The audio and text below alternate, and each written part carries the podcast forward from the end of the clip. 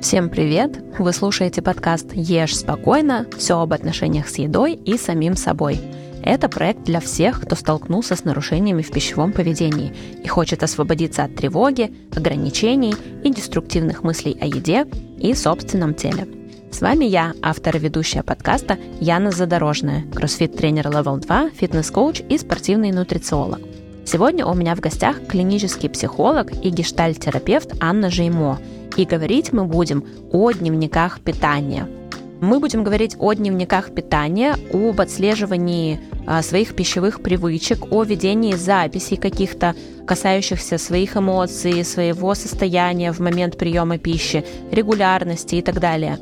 Одним словом, можно сказать journaling, да, в э, контексте еды и пищевых привычек. Это один из инструментов КПТ-терапии, который очень часто э, используется в формате формы, так называемой формы самонаблюдения, очень часто дается специалистами, клиентам, у которых есть те или иные расстройства пищевого поведения. Но с этими дневниками часто возникают какие-то сложности, их очень трудно внедрить, особенно на регулярной основе, потому что есть э, барьеры, есть чувство стыда, которые мешают нам просто сесть и записывать, особенно когда есть какие-то эпизоды переедания, срывы. Начать записывать их бывает порой сложно. И сегодня мы с Анной поговорим, собственно, о том, нужно ли это делать, нужно ли преодолевать свой стыд, страх перед чистым листом, скажем так. А в чем конкретно польза ведения пищевого журнала?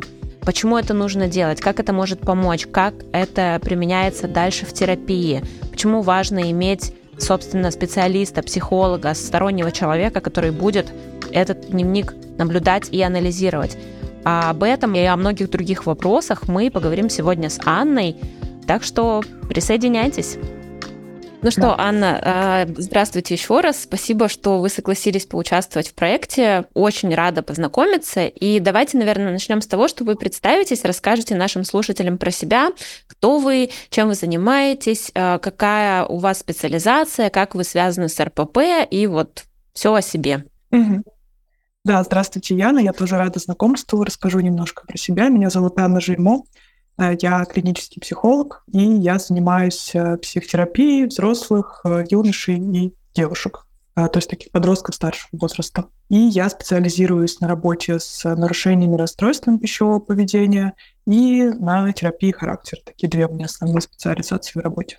А расскажите, как давно вы занимаетесь именно расстройствами пищевого поведения? А, получается, три года последние на этом специализируюсь в этой теме, работаю uh-huh. с клиентами, uh-huh. пациентами. А как так получилось? Почему вы этим заинтересовались? Почему именно эта тема? Как-то в первую очередь личный опыт повлиял сложности с пищевым поведением, через которые я проходила своей личной терапии. Вот и как-то был интерес к этой теме и понимание какого-то эмоционального опыта, который человек переживает, когда работает психологом на эту тему. Поэтому это первая точка интереса. И вторая, как-то приходили клиенты с этой темой, мне хотелось какие-то наиболее эффективные, адекватные способы находить, им помогать. И, соответственно, поэтому пошла учиться на специализации разные, как-то углубляться, понимать, что работает, что нет. Вот это скорее mm-hmm. побудило. Интересно, а вот как вам кажется, собственный опыт он обычно в работе с клиентами скорее помогает или наоборот скорее мешает, потому что вроде как мы всегда пытаемся какие-то, не пытаемся даже, а получается так, что мы накладываем, может быть, какой-то свой, свои шаблоны да, на другого человека, проецируем. Вот как у вас это? Расскажите. Да, ну это такой неоднозначный вопрос, да, какого-то одного правильного варианта нет, скажем так, да, если есть какая-то тема у психолога, у специалиста, э, какая-то проблема, с которой он работал, и если он, э, ну, условно говоря, она у него больше не так сильно болит, и он считает, что он скорее ну, какой-то условной ремиссии по поводу этой темы mm-hmm. прошел этот путь, и у него есть свой опыт терапии на эту тему успешно, тогда, мне кажется, это может быть большим подспорьем в работе с клиентами. Да, если это, ну, у нас в кабинете два человека с одной и той же проблемой, да, понятно, что это будет мешать ходу терапии. Да, но mm-hmm. в то же время это не обязательно какое-то условие, что тот, кто работает с РПП, у него должен обязательно быть свой опыт. Я знаю множество прекрасных специалистов, у которых, да, нет такой какой-то острой проблематики или не было, да, и они прекрасно mm-hmm. с этим работают. То есть не обязательно mm-hmm. условие, но это может вполне как-то понять лучше восприятие себя, мира, там, uh-huh. Uh-huh. И еще хочется немножко личных вопросов позадавать, если вы не против. А вот вы сказали, что в своей терапии тоже работали с пищевым поведением и так далее. Какие методики, какие школы помогли вам справиться и уйти в ремиссию? Ну, у меня э, была работа с пищевым поведением в рамках такой более долгосрочной терапии характера, то есть это была аналитическая терапия, да, и у нас mm. э, не было какой-то такой фокусе на симптоматике, да, но mm-hmm. со временем, когда я больше погружалась в какие-то подходы, другие терапевтические, например, когнитивно-поведенческий подход в работе mm-hmm. с пищевым поведением, да, я понимала, что есть там более точные, более эффективные инструменты, именно направленные на работу с симптомами нарушений пищевого поведения. Mm-hmm. И мне, как человеку, который с этим работает, мне кажется, они наиболее эффективными, да, если у человека mm-hmm. этот запрос на первом плане. Но в моем случае это было скорее в рамках такой более э, углубленной терапии характера личности в целом. А сейчас в своей практике в основном я знаю, что когнитивно-поведенческая терапия является одной из самых эффективных да, в работе с РПП, но э, знаю также, что есть и э, гештальтерапевты, которые применяют mm-hmm. свои методики. Вот расскажите, какой у вас сейчас подход уже как у терапевта в работе с клиентами с РПП? Основной подход, который я использую, это когнитивно-поведенческая терапия. Uh-huh. точнее, ее подвид, да, усиленная когнитивно-поведенческая терапия, который был разработан для работы с расстройством пищевого поведения. Это такая uh-huh. основная рамка, которой я придерживаюсь. Да, можно что-то использовать из других подходов, э, да, в работе с этими проблемами, но все-таки вот идея, да, и концепция расстройства пищевого поведения, я беру ее оттуда. И все uh-huh. на это как бы насаживаю.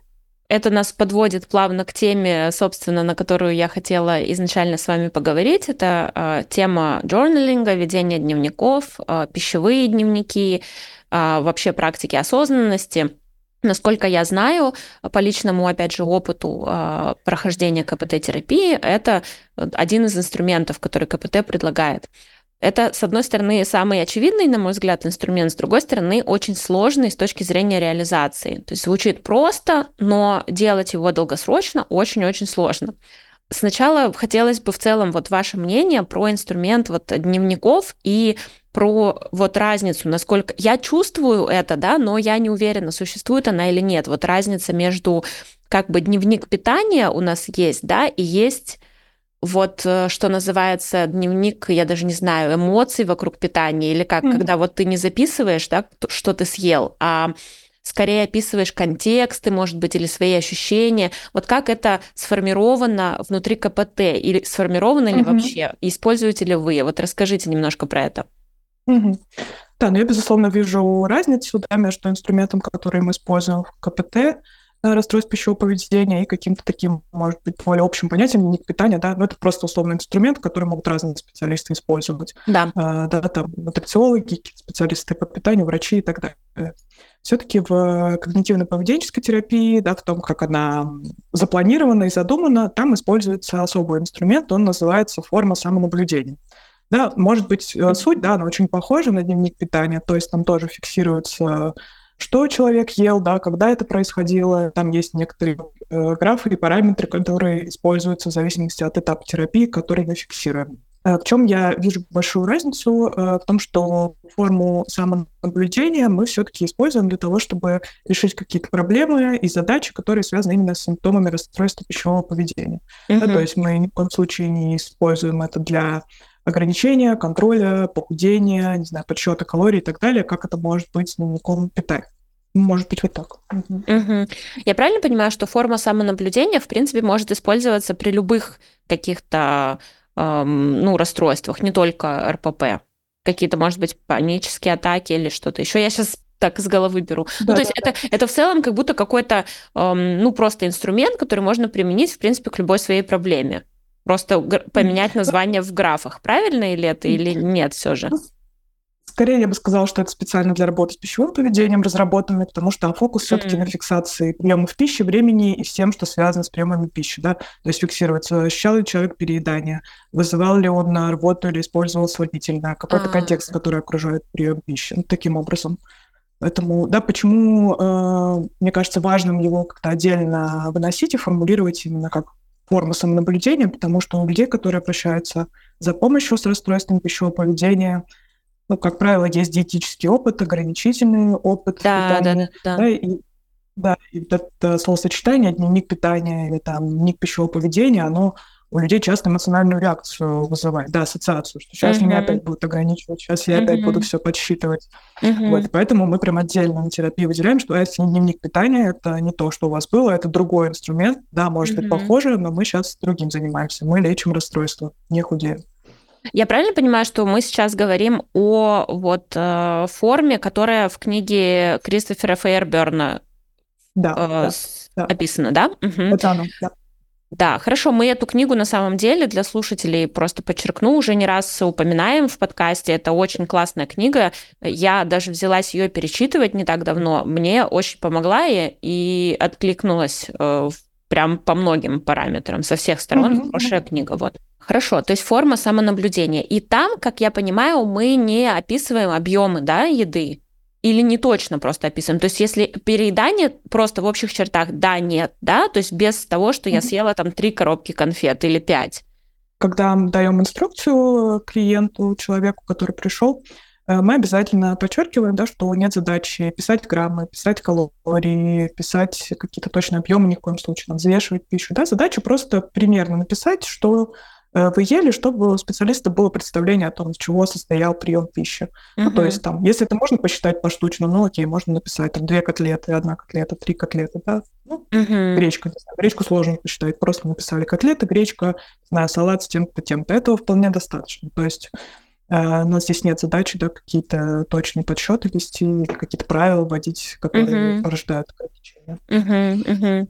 По поводу остальных э, граф, да, переедания, то есть просто отвечая, отмечаем «да», «нет». Понятно, что я думаю, что там обсуждали это в предыдущих выпусках, да, про субъективное, объективное, про их разницу, да, пока наша задача просто отметить, что человек э, считывает как переедание, что он под этим подразумевает, потом мы тогда с этой формой можем на сеансе работать, да, а что это было за переедание, субъективное, объективное, связано ли оно там с нарушением какого-то запрета, или там действительно объективно большой объем пищи был. Вот. Ну, также и с компенсацией какими-то, там, с работами, с э, препаратами какими-то для компенсации переедания, да, тоже отметить, было оно или нет. Вот. Ну и там графа есть контекст, она используется по-разному в ходе терапии, но в целом, да, если в общем, то там можно писать, да, какие-то эмоциональные состояния, которые сопровождали прием пищи, или мысли какие-то, или идеи, которые человек там отрефлексировал, заметил, когда писал этот дневник. А вот как людям, которые, в принципе, склонны к гиперконтролю, э, соблюдать баланс вот в ведении такого дневника, потому что я вот прям вижу, как можно туда легко очень уйти в какую-то обсессивное отслеживание и, опять же, ну, ограничительного формата такого. То есть, когда, э, что я имею в виду, когда тебе нужно записывать, когда ты знаешь, что тебе нужно записывать, ты вроде как начинаешь себя ограничивать, чтобы не написать там что-то ужасное. Вот я сама просто с этим сталкивалась, когда первый, естественно, препон, ты начинаешь вести дневник, ты его классно ведешь, пока ты хорошо питаешься, да? Угу. Потом, как только у тебя случается срыв, ты такой, блин, срыв, и тут как бы тебе надо что-то записать. И угу. ты такой, блин, да нафиг. Ну, то есть это не то, чтобы решение какое-то принятое осознанно, да, это просто твой мозг ну, сопротивляется тому, чтобы писать на бумаге. Я съела там пять круассанов, а потом еще вот это, вот это. То есть, ну как ты это напишешь? Это совершенно неписабельно как бы, mm-hmm. да, это, ну, стыдно слишком, чтобы писать. То есть, к чему я веду? Что все предыдущее время, получается, ты себя ограничивал именно потому, что тебе надо писать. И потому mm-hmm. что тебе надо писать, ты уходил в эти ограничения. Хотя, по сути, от ограничений mm-hmm. нужно уходить. Понимаете, к чему я клоню? Да, да, да. Вот да. Как вот опроучить, как вот обходиться с вот этой вот штукой, как соблюсти баланс? Да, первая вещь, про которую я думала, что, в принципе, какой-то эффективности э, в том, чтобы вести дневник питания самостоятельно без специалиста, я не вижу, да, если есть симптомы нарушения пищевого поведения. Потому что э, вы совершенно правы, да, как правило, это превращается в контроль, да, контроль в какой-то долгосрочной перспективе не работает, да, там на этом дневнике человек может продержаться какое-то время, потом это приводит к срывам, да, и наоборот к ухудшению симптоматики, потому что человек больше недоволен, и этот дневник, да, начинает работать не как инструмент помощи, а как инструмент э, какой-то самокритики, не знаю, наказания еще больше неудовлетворенности происходящим. Вот, поэтому, да, первое, что важно обозначить, что, да, то, что я, про что я дальше буду говорить, это про работу со специалистом. Когда есть человек, который другим взглядом смотрит на этот дневник, который, когда да, там человеку стыдно, сложно, как-то страшно показать, да, свои записи, да, он все это может как-то помочь переработать, да, и сказать правильные нужные слова, да, про то, что происходит с пищевым поведением, да, что это нормально, что мы не ждем какого-то там, постоянного прогресса, что откаты — это нормально в лечении расстройства пищевого поведения, да, и они, может быть, даже ну, в них много есть смысла, да, потому что если такой откат случился, это значит, что мы что-то не доработали где-то, да, и это нам такая полезная точка понять, куда нам еще нужно поработать, чтобы uh-huh. как-то справиться с тем, что есть. Вот теперь про разницу, да, контроля. Э, ну, я так скажу, да, в работе со специалистом форма самонаблюдения и фиксация там, съеденного, времени съеденного и разного контекста, который это окружает в работе со специалистом, это помогает взять э, если так можно сказать, адекватный контроль над своим пищевым поведением, э, да, и вернуть человеку чувство, что он управляет тем, что он ест. Мы говорили о том, что mm-hmm. э, уходить в контроль – это риск э, самостоятельного использования дневника, и когда ты там что-то просто пытаешься mm-hmm. записывать, контролировать и так далее. А когда ты работаешь со специалистом, mm-hmm. то там, наверное, основная цель, чтобы подсветить какие-то а, паттерны, да, и суть как mm-hmm. раз в том, у меня был такой вопрос тоже, что вот нужен ли посторонний взгляд на дневник, и в этом смысле тоже есть mm-hmm. вот момент стыда, что ли, когда ты знаешь, что тебе нужно будет обязательно показать, чтобы проанализировать, потому что сам ты проанализировать, mm-hmm. ну, не до конца, наверное, можешь, вот. Получается, что специалист нужен, чтобы выявить какие-то паттерны, да, поведения или триггеры, mm-hmm. правильно я понимаю? Да, потому что самому это сложно сделать при наличии расстройства пищевого поведения, потому что очень сильное есть диетическое мышление, да, и через него, сквозь его призму сложно адекватно, объективно посмотреть на эти записи, на эти данные. Mm-hmm. Да, обычно человек, когда смотрит на свои вот эти записи дневники питания, сам да, что он там видит в основном, как много он съел, или как плохо он питается, или как он переел. Да, хотя, э, может быть, э, да, другой человек, специалист, который работает с этим, может там увидеть, что, наоборот, есть недоедание, или что приемы пищи очень-очень маленькие, да, и человек просто не доедает, да, это вечером приводит к перееданию. Вот такие все вещи, да, сквозь призму расстройств пищевого поведения, это практически невозможно это самому заметить, uh-huh. вот просто потому что расстройство так работает. Касательно контроля в работе с расстройством пищевого поведения, что мы контролируем в основном? Да, чтобы было регулярное питание без больших перерывов с разнообразными группами продуктов.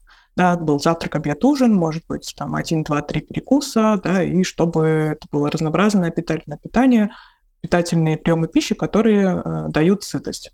Да, на этом сфокусирован специалист, а не на том, чтобы да, там, ограничить или как-то урезать какой-то продукт, как, может быть, того человека есть это в диетическом опыте. Да, поэтому в этом смысле, если этот контроль будет обостряться или проявляться да, в, ходе работы с расстройством пищевого поведения, как раз это хороший способ этот паттерн отследить и проработать, и какую-то обратную связь от специалиста получить. Хотя я думаю, что все-таки в большинстве случаев работы с клиентами это нормальная реакция, да, что как только мы даем форму самонаблюдения, человек начинает записывать, фиксировать, какая-то тревога повышается по этому поводу или озабоченность питанием. Да, но это временный эффект, да, и наша задача все-таки там не всю жизнь этот дневник вести или форму самонаблюдения. Наша задача с помощью этого инструмента разрешить определенные задачи и как только как можно быстрее от него отказаться, да, чтобы прийти к какому-то обычному пищевому поведению, потому что у нас в обычной жизни люди там не записывают все все время. Да, вот вы как раз предупредили мой вопрос по поводу того, насколько долго нужно его вести. Mm-hmm. То есть здесь до появления каких-то видимых устойчивых результатов, да? Mm-hmm. Ну да, у нас первый этап да, работы с расстройством пищевого поведения. Ну, во-первых, диагностика, да, понять, что происходит, какие паттерны. То есть, когда первую неделю мы даем ввести форму самонаблюдения, мы не говорим, да, что нужно сразу что-то поменять, что-то показать, да, да. просто принесите то, что есть. Давайте посмотрим на то, что есть, посмотрим, что мы можем сделать э, лучше, да, чтобы справиться с вашими трудностями, с которыми вы пришли когда в какое-то время мы видим, э, что питание регулярное, нет очень больших прием, э, перерывов в приемах пищи, перееданий не больше двух в неделю, да, нет никаких э, компенсаторных вещей там в виде вызывания работы. То есть если по большей части как-то устойчиво решены проблемы, с которыми человек обратился, мы можем говорить о том, чтобы потихоньку отказываться от формы самонаблюдения.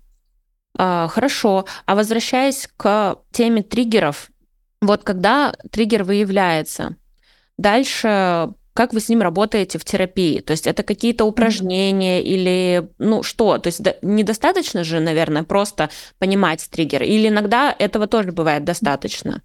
Иногда достаточно того, что человек через это самонаблюдение, через записи того, что происходит, да, потому что у него есть какая-то информация понятная, наглядная, да, с помощью саморефлексии человек уже может сам что-то менять, что-то замечать.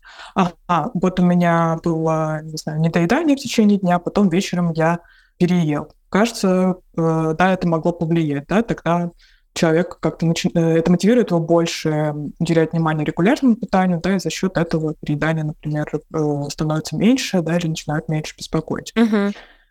По поводу триггеров, да, ну, вот зависит от того, с какими жалобами пришел человек, да, какие у нас основные причины переедания, да, первое – это недоедание, да, мы смотрим, чтобы было достаточно питания в течение дня, да, если э, есть проблемы с этим, мы занимаемся как-то планированием питания, тем, а, что можно улучшить, что можно добавить посильное для человека, да, например, uh-huh. если всегда пропускается обед, да, например, есть только завтрак и ужин, да, мы думаем про то, как нам добавить обед, да, хотя бы в каком-то виде, да, uh-huh. что можно для этого сделать, изменить жизнь, да, вторая причина, там, переедания, не знаю, наличие каких-то запретов, правил, да, здесь э, мы видим, что человек, например, всегда переедает одним и тем же продуктом, ну, не знаю, сладким, например, шоколадом, да, тогда первая гипотеза, что э, да, есть какое-то правило с этим связано, что шоколад, например, запрещен, да, и все время человеком переедает. Тогда нам важно с этим э, правилом разобраться, да, как оно родилось в жизни человека, откуда он узнал эту информацию, насколько она научно обоснована, какая есть mm-hmm. польза, какая есть вред, какой есть вред. Да, и дальше, может какие-то эксперименты да, с э, внедрением этого продукта запланировать, да, чтобы вот это напряжение, вину и там, тревогу, которая есть в связи с употреблением шоколада, ее потихоньку снимать да, через введение этого продукта. Вот, да, если мы отработали, не знаю, там, э, поняли, что все, питание полноценное, недоедания нет, каких-то правил нет, но передания остались, да, тогда можно говорить, что, может быть, это с эмоциональной регуляцией связано, да, что, например, мы видим, что, не знаю, там девушка каждое воскресенье ходит к маме в гости, а потом вечером приходит домой и переедает.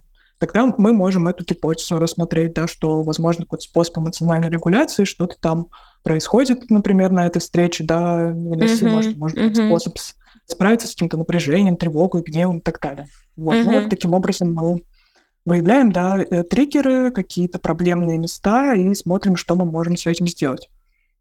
Вот если говорить про интерпретацию, опять же, самостоятельную, mm-hmm. да, и с терапевтом, э, рекомендуется ли вообще самому перечитывать или там, ну, просматривать свой дневник? Есть ли такое упражнение, mm-hmm. что ты там смотришь, и что-то тебе надо там увидеть? Потому mm-hmm. что я вот, например, сколько я вела, я вела, я пробовала вести вот форму самонаблюдения, а также, когда это у меня не получилось в долгосрочной перспективе, я придумала, что я буду аудиодневник вести и записывать после mm-hmm. всех своих. Вот. И, конечно же, я ни то, ни то никогда не открывала больше в жизни. То есть вот я записала, и mm-hmm. все, я видеть это и слышать это не хочу. Вот нужно ли mm-hmm. к этому обращаться? Вот это зависит от задачи, да, у нас в целом э, форме самонаблюдения, как использовать, да, мы э, говорим человеку, что нужно записывать то, что там вы съели, время и так далее. Это нужно делать прям момент в момент. То есть, ну так, mm. день прошел, вы вечером фиксируете, да, потому mm-hmm. что, ну, mm-hmm. жизнь идет, да, какие-то мысли, события, чувства, да, и уже сложно отловить, что там было, да, иногда даже сложно вспомнить. Да. Ну, поэтому важно это все фиксировать в моменте. Как такового специального задания, да, вам читать свой, свой дневник, такого не бывает, конечно. Вот, mm-hmm. но, да, предполагается, что человек, э, человека как-то есть вот этот постоянный наглядный контакт с э, информацией про то, mm-hmm. как и что он ест. Да, иногда это может быть полезно, да, там, просто человек забывает как-то, жизнь свою погружается, да, и потом раз открывает форму самонаблюдения, ага, что-то я уже, там, не знаю, 8 часов не ел да, это может как-то, не знаю, побудить, наоборот, да, регулировать свое пищевое поведение, там, вспоминать uh-huh. про те задачи, над которыми мы сейчас работаем. Uh-huh. Вот, но я думаю, что это на самом деле такой сложный момент, да, с вот этим предъявлением дневника или формы другому человеку, да, и если есть э, прямо сложность с тем, чтобы показывать специалисту, да, самому э, эту информацию, читать, да, что вы написали, или слушать, да, ну, вот в первую очередь этому нужно тогда на терапии уделять внимание, если есть работа со специалистом. Да, вот это может стыду, какому-то напряжению, тревоге, что там будут критиковать, не знаю, что будут оценивать и так далее.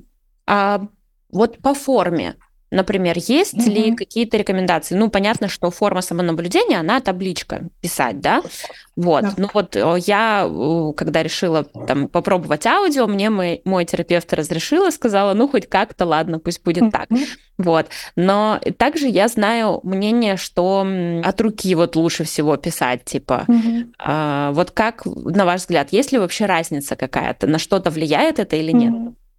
Э, да, расскажу, как задумано в КПТ Ферберном. Э, там он все-таки задумал это в письменном виде от руки, э, вот. Но мне кажется, что нам нужно быть гибким в этом плане, да, и сейчас как бы, выбирать какие-то удобные для человека способы. Там может быть, не знаю, Google документ, заметка и так далее, текст. В этом смысле часто, правда, есть напряжение именно про записывание чего-то. Ну, потому да. что много ассоциаций с теоретическим опытом. Ну, тогда мы выбираем э, тот вариант, да, наилучший, который человеку позволит хоть как-то это фиксировать. Да? Это могут быть фотографии, может быть, приложения, да, сейчас они, по-моему, как-то разрабатываются, выпускаются. Ну, я одно из них знаю, See How You Eat, по-моему. Там именно uh-huh. фото еды можно за день делать. Uh-huh. Да, прям сильное напряжение, сопротивление к тексту, окей, давайте фото. Э, фото нет, давайте аудио, да, то есть лучше информация другим способом, чем вообще у нас ее не будет. Mm-hmm, mm-hmm. Что это очень, очень важный элемент работы с пищевым поведением. Mm-hmm. Вот если говорить про дневники питания, более классические, да, когда мы записываем там просто, что мы съели, или когда мы хотим наладить свое питание, или даже просто не обязательно похудеть, а улучшить что-то. Например, э, я э, профессионально занимаюсь э, тренингом, да, людей, фитнес и так далее, вот, и многие клиенты хотят сами что-то начать вести, чтобы учитывать, например, объем белка, который они потребляют и так далее. Вот им хочется это как, вот, как часть структурирования собственной жизни, наверное. Вот как вы относитесь к тому, что люди, которые не столкнулись с РПП, не сталкивались или пока еще не сталкивались, да, начинают вести дневники питания? Есть ли в этом э, какой-то риск вообще? Я думаю, что риск есть, да, что это как инструмент ограничения, инструмент контроля какого-то внешнего, да, подсчета граммов, не знаю, калорий, порций и так далее. Да, это создает риски для появления каких-то симптомов расстройства пищевого поведения, так как и любой диетический опыт их создает.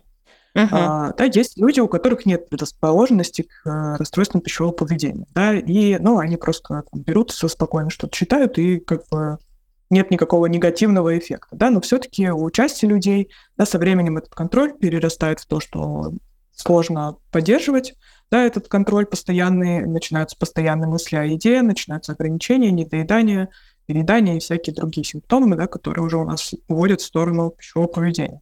Наверное, если есть возможность, то лучше отказать, ну, не повлекаться в этот контроль чрезмерный. Как бы, если очень хочется, можно попробовать и посмотреть, как на вас этот инструмент влияет. Я бы так. Угу. А, ну, а тогда как, э, на что нужно обращать внимание? То есть какие будут первые симптомы того, что лучше прекратить?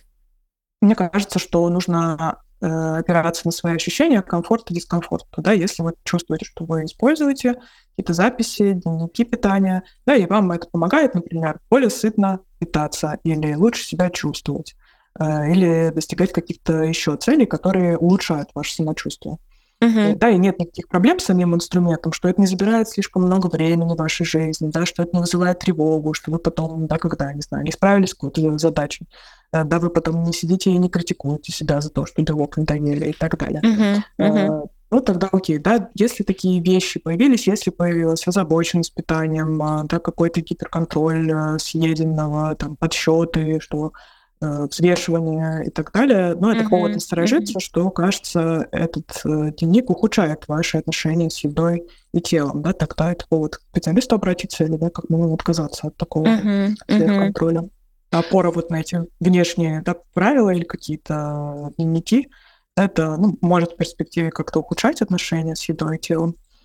Да, я бы еще, ну, я бы сказала, наверное, что нужно наблюдать за тем, насколько тревожнее ты начинаешь относиться к тому, угу. что тебе предстоит что-то съесть, потому что а, вот во времена, когда я еще вела дневник, я все время задавала вопрос себе, а как или что бы ели, или сколько бы ели, или как бы ели люди, ну, нормальные, которые вообще угу. про калории ничего там не думают, не знают и так далее. Вот как бы они например, ели бы, они бы съели какую порцию, они бы съели это когда, с какими мыслями там и так далее. Мне кажется, что вот когда у тебя начинается отклонение от нулевого мышления про еду и вообще да. ты просто поел, потому что ты хочешь поесть, как нормальный человек, да, всегда делает. И как мы делали, ну, в детстве, например, mm-hmm. более интуитивно. Вот. И да, вот этот уровень тревоги и э, количество минут, которые ты посвящаешь думанию о еде вместо того, чтобы просто ее есть. Наверное, так. Да. Время и силы, которые вы начинаете это инвестировать, если это мешает остальной вашей жизни, это проблема. Да, да. Э, я знаю, что есть э, специалисты, может быть, их громко называть специалистами, но знаю, тем не менее, что существует подход по работе с РПП, который в сторону интуитивного питания нас ведет.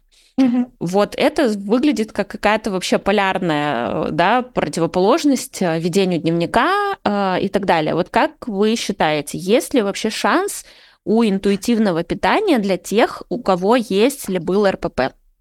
Отвечу так. Для тех, у кого сейчас оно есть или стадии лечения, да, мы пока немножко отодвигаем идею с интуитивным питанием, потому что вы правильно заметили, да, что есть расстройство пищевого поведения, да, и дальше есть градации, которые двигаются в сторону нормального пищевого поведения, да, интуитивное питание — это когда уж совсем какие-то базовые вещи, да, преодолены, отработаны, да, тогда можно говорить о том, чтобы какие-то вещи из этого подхода брать и внедрять, да, и к нему приближаться. С чем это связано? С тем, что при расстройствах пищевого поведения да, какие-то очень базовые настройки и идеи про пищевое поведение, они у человека нарушены и сбиты. Да? То есть там важно с каких-то простых вещей начинать. Просто, может быть, предложить человеку эту модель э, того, как в обычной жизни обычный человек без РПП питается, да, и попробовать э, к ней потихоньку приближаться. Потому что uh-huh. интуитивное питание, оно все-таки там много опоры на сигналы тела, на голод, на сытость, на какие-то вкусовые предпочтения.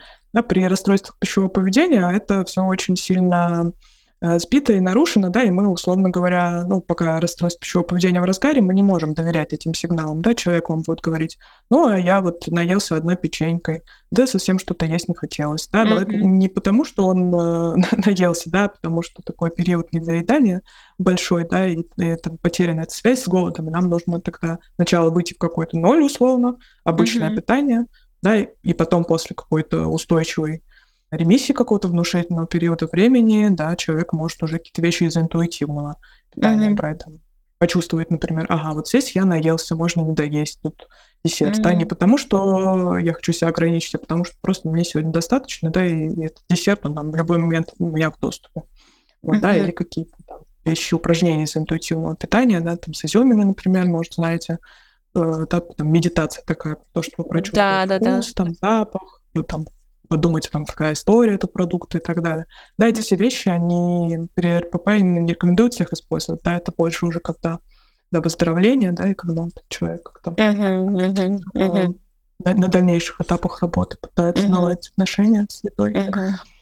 Это упражнение с изюминкой я делала, и я с ужасом и удивлением поняла, что там печенька, которую я каждый день на протяжении многих месяцев съедала после обеда как десерт, она содержала прослойку там джемовую, и я никогда до этого момента не видела ее внутри в срезе эту печеньку. То есть я просто съедала ее совершенно помутненным каким-то рассудком, запихивала себя.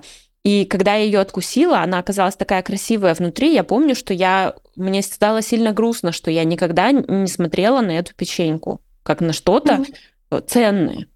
Хотя при этом она имела для меня большую ценность, потому что она была сладкая, вкусная и как бы причиталась мне, можно сказать.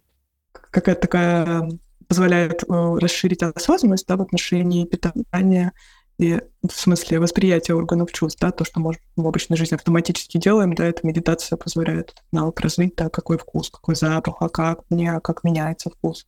Да, да. Тоже у меня есть личный опыт, делала эту медитацию с изюминой, и я чувствую, что там, ну, это же маленькая изюминка, что в обычной жизни там я взяла, я проглотила и пошла. А тут я прямо чувствую, как сладости у нее там есть оттенки, она меняется, что вот здесь мне уже достаточно сладости, да, и как-то уже вроде как уже этот вкус, привлекательность, да, этого вкуса, она пропадает. В общем, это интересный опыт. Да, это, конечно, когда уже там все, мы уверены, что нет никаких ограничений в питании и так далее, потому что это при РПП тоже могут, могут люди использовать, да, как способ ограничения, что вроде как, ну, у меня интуитивное питание, да, там все в порядке с питанием, хотя где-то внутри, mm-hmm. да, это используется для ограничений. Mm-hmm. То есть чем более осознанно буду есть, тем меньше съем, да, как да, будто? Да, да, mm-hmm. да, да, да. Да, это хитро. Mm-hmm. А, Анна, скажите, какие еще письменные, эпистолярные, скажем так, э, практики рекомендованы э, людям с РПП? Вот мне, например, давали в свое время тетрадь по развитию самосострадания или что-то такое. Но она мне вообще не понравилась. Это какой-то, ну, ужас и кошмар для меня был. Но, спустя... Но зато она имела отложенный эффект. То есть спустя несколько лет я вспоминала какие-то вопросики, которые нужно было заполнять в этой тетради, и только тогда до меня дошло, что, а, это-то прикольно было, оказывается. Mm-hmm. Вот вы э, в своей практике своим клиентам рекомендуете ли еще что-то, кроме формы? Mm-hmm когда мы работаем в когнитивно-поведенческом именно протоколе, там достаточно много таких письменных инструментов, условно говоря, дневниковых. Да? Ну, да, дается задание на какой-то срок. Да, например, так мы работаем а, с проверками тела, когда человек чрезмерно проверяет, как он в зеркале выглядит, или да, какую-то одежду примеряет, там, меньшего размера. Вот все такие проверки, сравнения тела, да, мы когда с этим работаем, тоже предлагается дневник такой вести проверок, да, во сколько была проверка, что было, какие мысли при этом были. Uh-huh. Вот, также мы работаем, э, да, с какими-то запрещенными продуктами, то есть мы прям прописываем их список, делаем иерархию, какой продукт э, там, очень страшный есть, какой средний, да, какой вообще не пугает. Да, и потом uh-huh. потихоньку внедряем эксперимент с этими продуктами, обязательно отслеживаем, да, можем оценивать даже в баллах каких-то, да, чтобы это было наглядно, да, насколько реально это было страшно. Это позволяет какой-то прогресс оценивать, да, и ну, какую-то объективную реальность видеть. Поэтому там много очень таких э, дневниково-письменных э, маленьких заданий, практик. Может быть, если вне э, протокола, то, да, правда, разные вещи в отношении тела и внешности. Есть такая классная тетрадь рабочая, тоже Томас Кэш написал, удовлетворенность образом тела кажется, так называется. Там очень много практик для самостоятельного прохождения, но в терапии со специалистом можно их тоже использовать. А там позволяет выявлять какие-то э, убеждения и идеи, которыми человек руководствуется в отношении нежности, какие-то, может быть, мифы, да, ошибки мышления, которые влияют на восприятие тела. Uh-huh. Есть э, письмо к телу, очень интересное упражнение такое. Но мне кажется, достаточно сложное для самостоятельной uh-huh. реализации. Uh-huh. Такое очень эмоционально заряженное. Вот. И э, часто в работе использую просто дневник эмоций, то есть ситуация, эмоции, мысли.